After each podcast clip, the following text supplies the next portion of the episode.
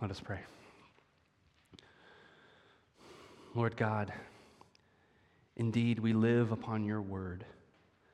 So, Lord, speak to us today that we might have life. In your name we pray. Amen. You may be seated. So, our family loves to watch those home renovation shows. Anyone like it's okay, this is a safe place. Is anyone like truly addicted to those things? They're so cool, right? No one, okay. Or, or maybe you are and this isn't a safe place, and I, that's okay. Well, we can talk about that later. There's, there's gonna be prayer ministers later in the service. Uh, but this, uh, we love those home renovation shows where like, uh, you know, these contractors roll up to this house. It's completely dilapidated. Uh, it, it's kind of gross looking. Um, some of you are contractors. This is your job. And uh, it, for people like me, I look at these homes and I'm like, this is disgusting. There's no hope here. Call the bulldozer and let's be done with it. But the amazing thing about these contractors is that they see such tremendous potential here. And so they roll up their sleeves, they get to work. And they start replacing old, rotten beams with sturdy ones. They patch holes in the roof. Uh, sometimes they'll knock down walls or put up walls. Sometimes they'll uh, replace the windows so that more light can come into this. And again, like this is a, tr- a tremendous gift. Um, because it, it, requires a tremendous amount of vision, oftentimes, like I said, that I myself don't have. Um, because yeah, actually, let's, let's put a pin in that. We'll hang on to that for a moment. So let's now turn to Romans for a split second. I'm going to be preaching on the temptations, but I think that Romans just does a beautiful job at setting the scene for this. So, this is a pretty epic passage. Here, Paul compares the failure of the first man, Adam, to the victory of the Messiah, Jesus. And in verse 19, we read this for as by the one man's disobedience the many were made sinners, so by the one man's obedience the many were made righteous. So when we read this, a passage like this, especially with the lectionary uh, presenting us uh, these, three uh, these three scriptures, Romans feels like you're standing on the ridge of a really high mountain line. And on one side, we look to our left, we look and we see a valley on both sides of this mountain. And we look to our left and we look down into Genesis 3. And there we see Adam, who's just been cast out of the garden. And he's standing there in the wilderness. And as if the snake is still chiding him from behind. But then we look to the other side, down into the other valley. And there we see another scene of the wilderness. But this time it's Jesus. And rather than Satan um, chiding him, we see Jesus confronting Satan that ancient serpent. And so, from this vantage point, with Adam on our left and Jesus on our right, we can see that through Jesus Christ, God is getting the human project back on track. That God has decided not to bulldoze the whole entire thing, but He's decided to enter into the mess of it all no matter how dilapidated it might seem, no matter how disastrous it might be, no matter how painful or costly it might be, he descends down into our moment. He sees potential in this. God has not given up on the whole thing. And that's not all. The way that Jesus restores our lives takes us completely by surprise. No one would have predicted the way that he would have that he chose. Jesus descends into the muck and the mire of the human experience, and he meets us there in the wilderness. In other words, he's deciding to restore humanity at ground level. N.T. Wright says that it's as if Jesus catches humanity in the midst of a free fall. And so we're going to be, there's kind of two main halves to my message today. I want us to consider that first valley, which is sort of the, the failure of humanity, and then we'll look at the other valley and how Jesus goes a different way. So let's start with Adam. So before Adam and Eve sinned, God led them through the wilderness. He spoke with them face to face. He provided for them. He gave them uh, everything that they could ever want was at their hand. He charged them. He gave them purpose in this world. And he told them not to eat from a specific tree, but they went for it anyway. They reached, they grabbed for it. They were hungry and they reached for it at the trickery of Satan. They reached for this forbidden fruit. So Adam was hungry and he grabs at this forbidden fruit. He grabbed at easy uh, satisfaction and he places his own bodily, sensual desires over the obedience of God. And for this, Adam was cast out of the garden and sent into the wilderness. And this is a pattern that we see over and over and over throughout the history of the Bible. God leads Israel through the wilderness for 40 years. At one point, he meets Moses face to face on the mountain. And while he's doing that, what happens to the people? Well, they grow impatient, and in their impatience, they're hungry. Uh, they're hungry to uh, worship a different God, a God who they can see, a God who can maybe act quickly than the one who they're presently serving. so they construct a calf out of gold and bow down before it. And then later, God leads Israel through the wilderness for 40 years. And he tells them, I will provide for you. I will give you bread every single day. And this miraculous bread falls from heaven. They called it manna, which means, what is it? This, this manna falls from heaven, and the people, what do they do? They fill their baskets with it. They take more than they need. Uh, they, they're driven by their appetites instead. They fill their baskets. They pursue their own hunger. They satiate their own hunger instead of obeying God. This is the human pattern. We do this. We are restless creatures who are controlled by our desires, aren't we? Hunger leads to impatience and impatience leads to grabbing. We reach for that which doesn't belong to us. So, what about Jesus? What happens on the other side of the mountain in this valley? Well, in a way, the parallel that we see here between Adam and between Jesus is, is a little off balance because Jesus doesn't begin where Adam begins. Jesus begins where Adam left off in the wilderness. Jesus like Adam and like Israel, and like all of us, begins in the wilderness, in a place of hunger.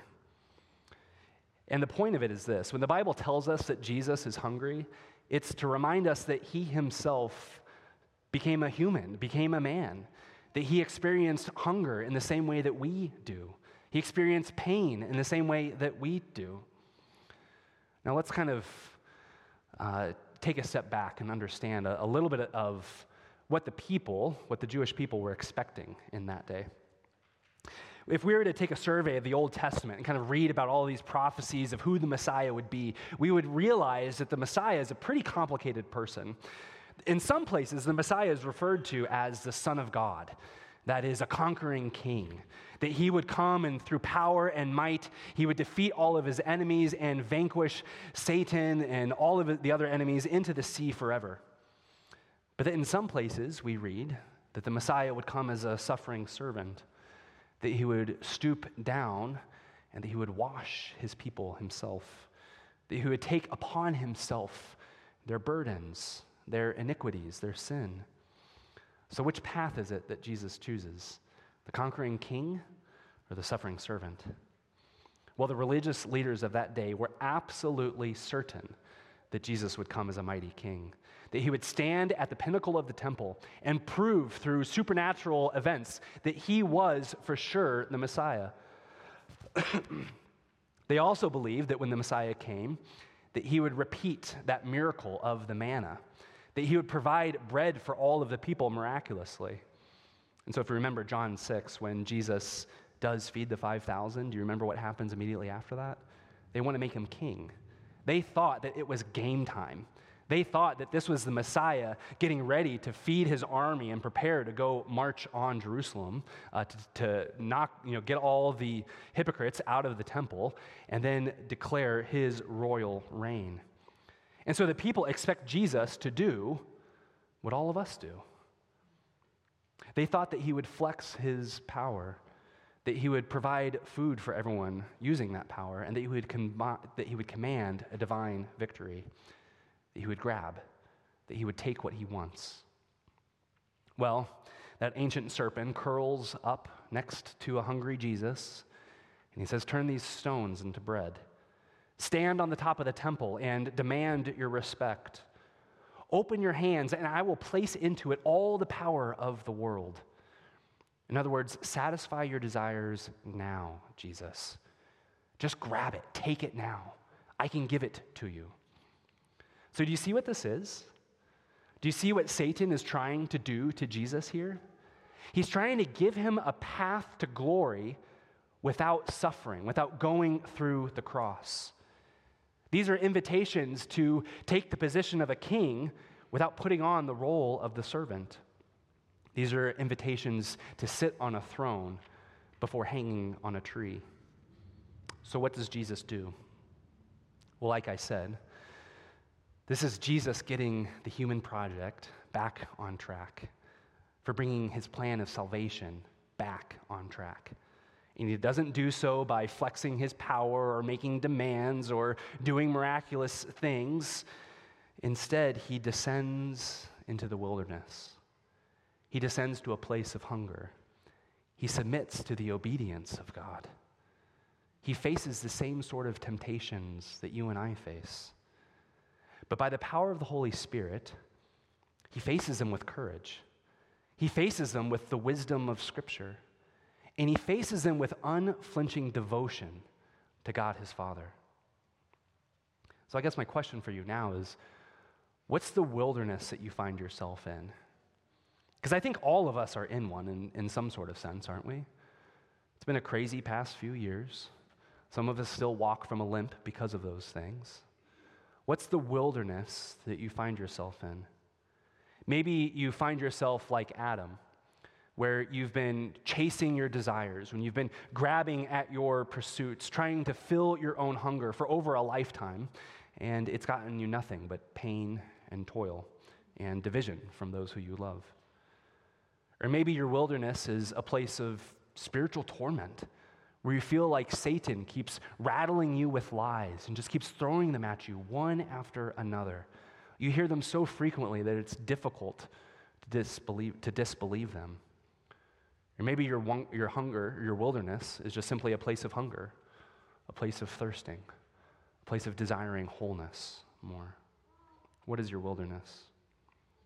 Well, one of the things that we can learn here from the temptations is that Jesus descends with us, that he sits alongside us, that he humbles himself to this lowly estate, that he experiences the same things that we experience those hunger pains, those temptations, the lies of the devil. He experiences all of this.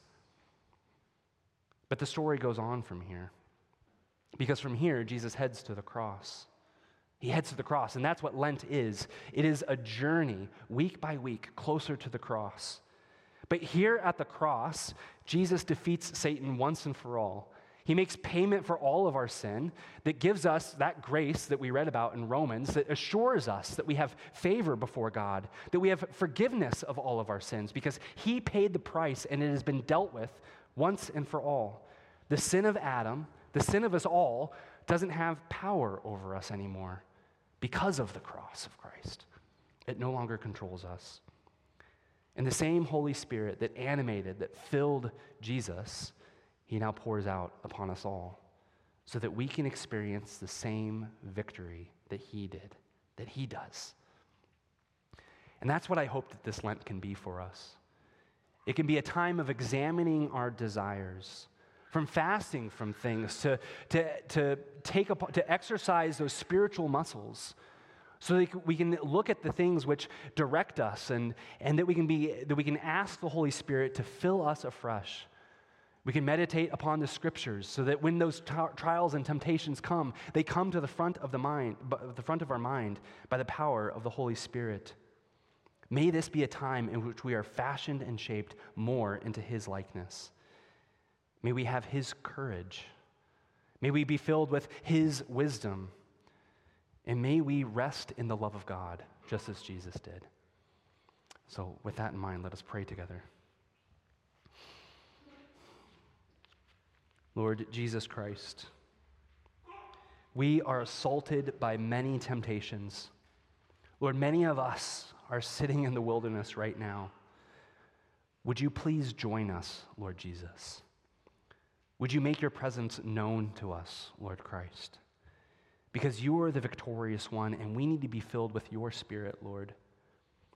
Without you, Lord, oh, we would just waste away. Lord, thank you for not giving up on us, for not wanting to bulldoze us, Lord, or push us aside. But instead, Lord, you come down to where we are in our brokenness, and bit by bit, brick by brick, nail by nail, Lord, you restore us and make us whole. Thank you for that, Lord Jesus. During this season of Lent, Lord, may we be filled afresh with your Spirit and be stirred into greater love of who you are. It's in your name and for your glory we pray all these things. Amen.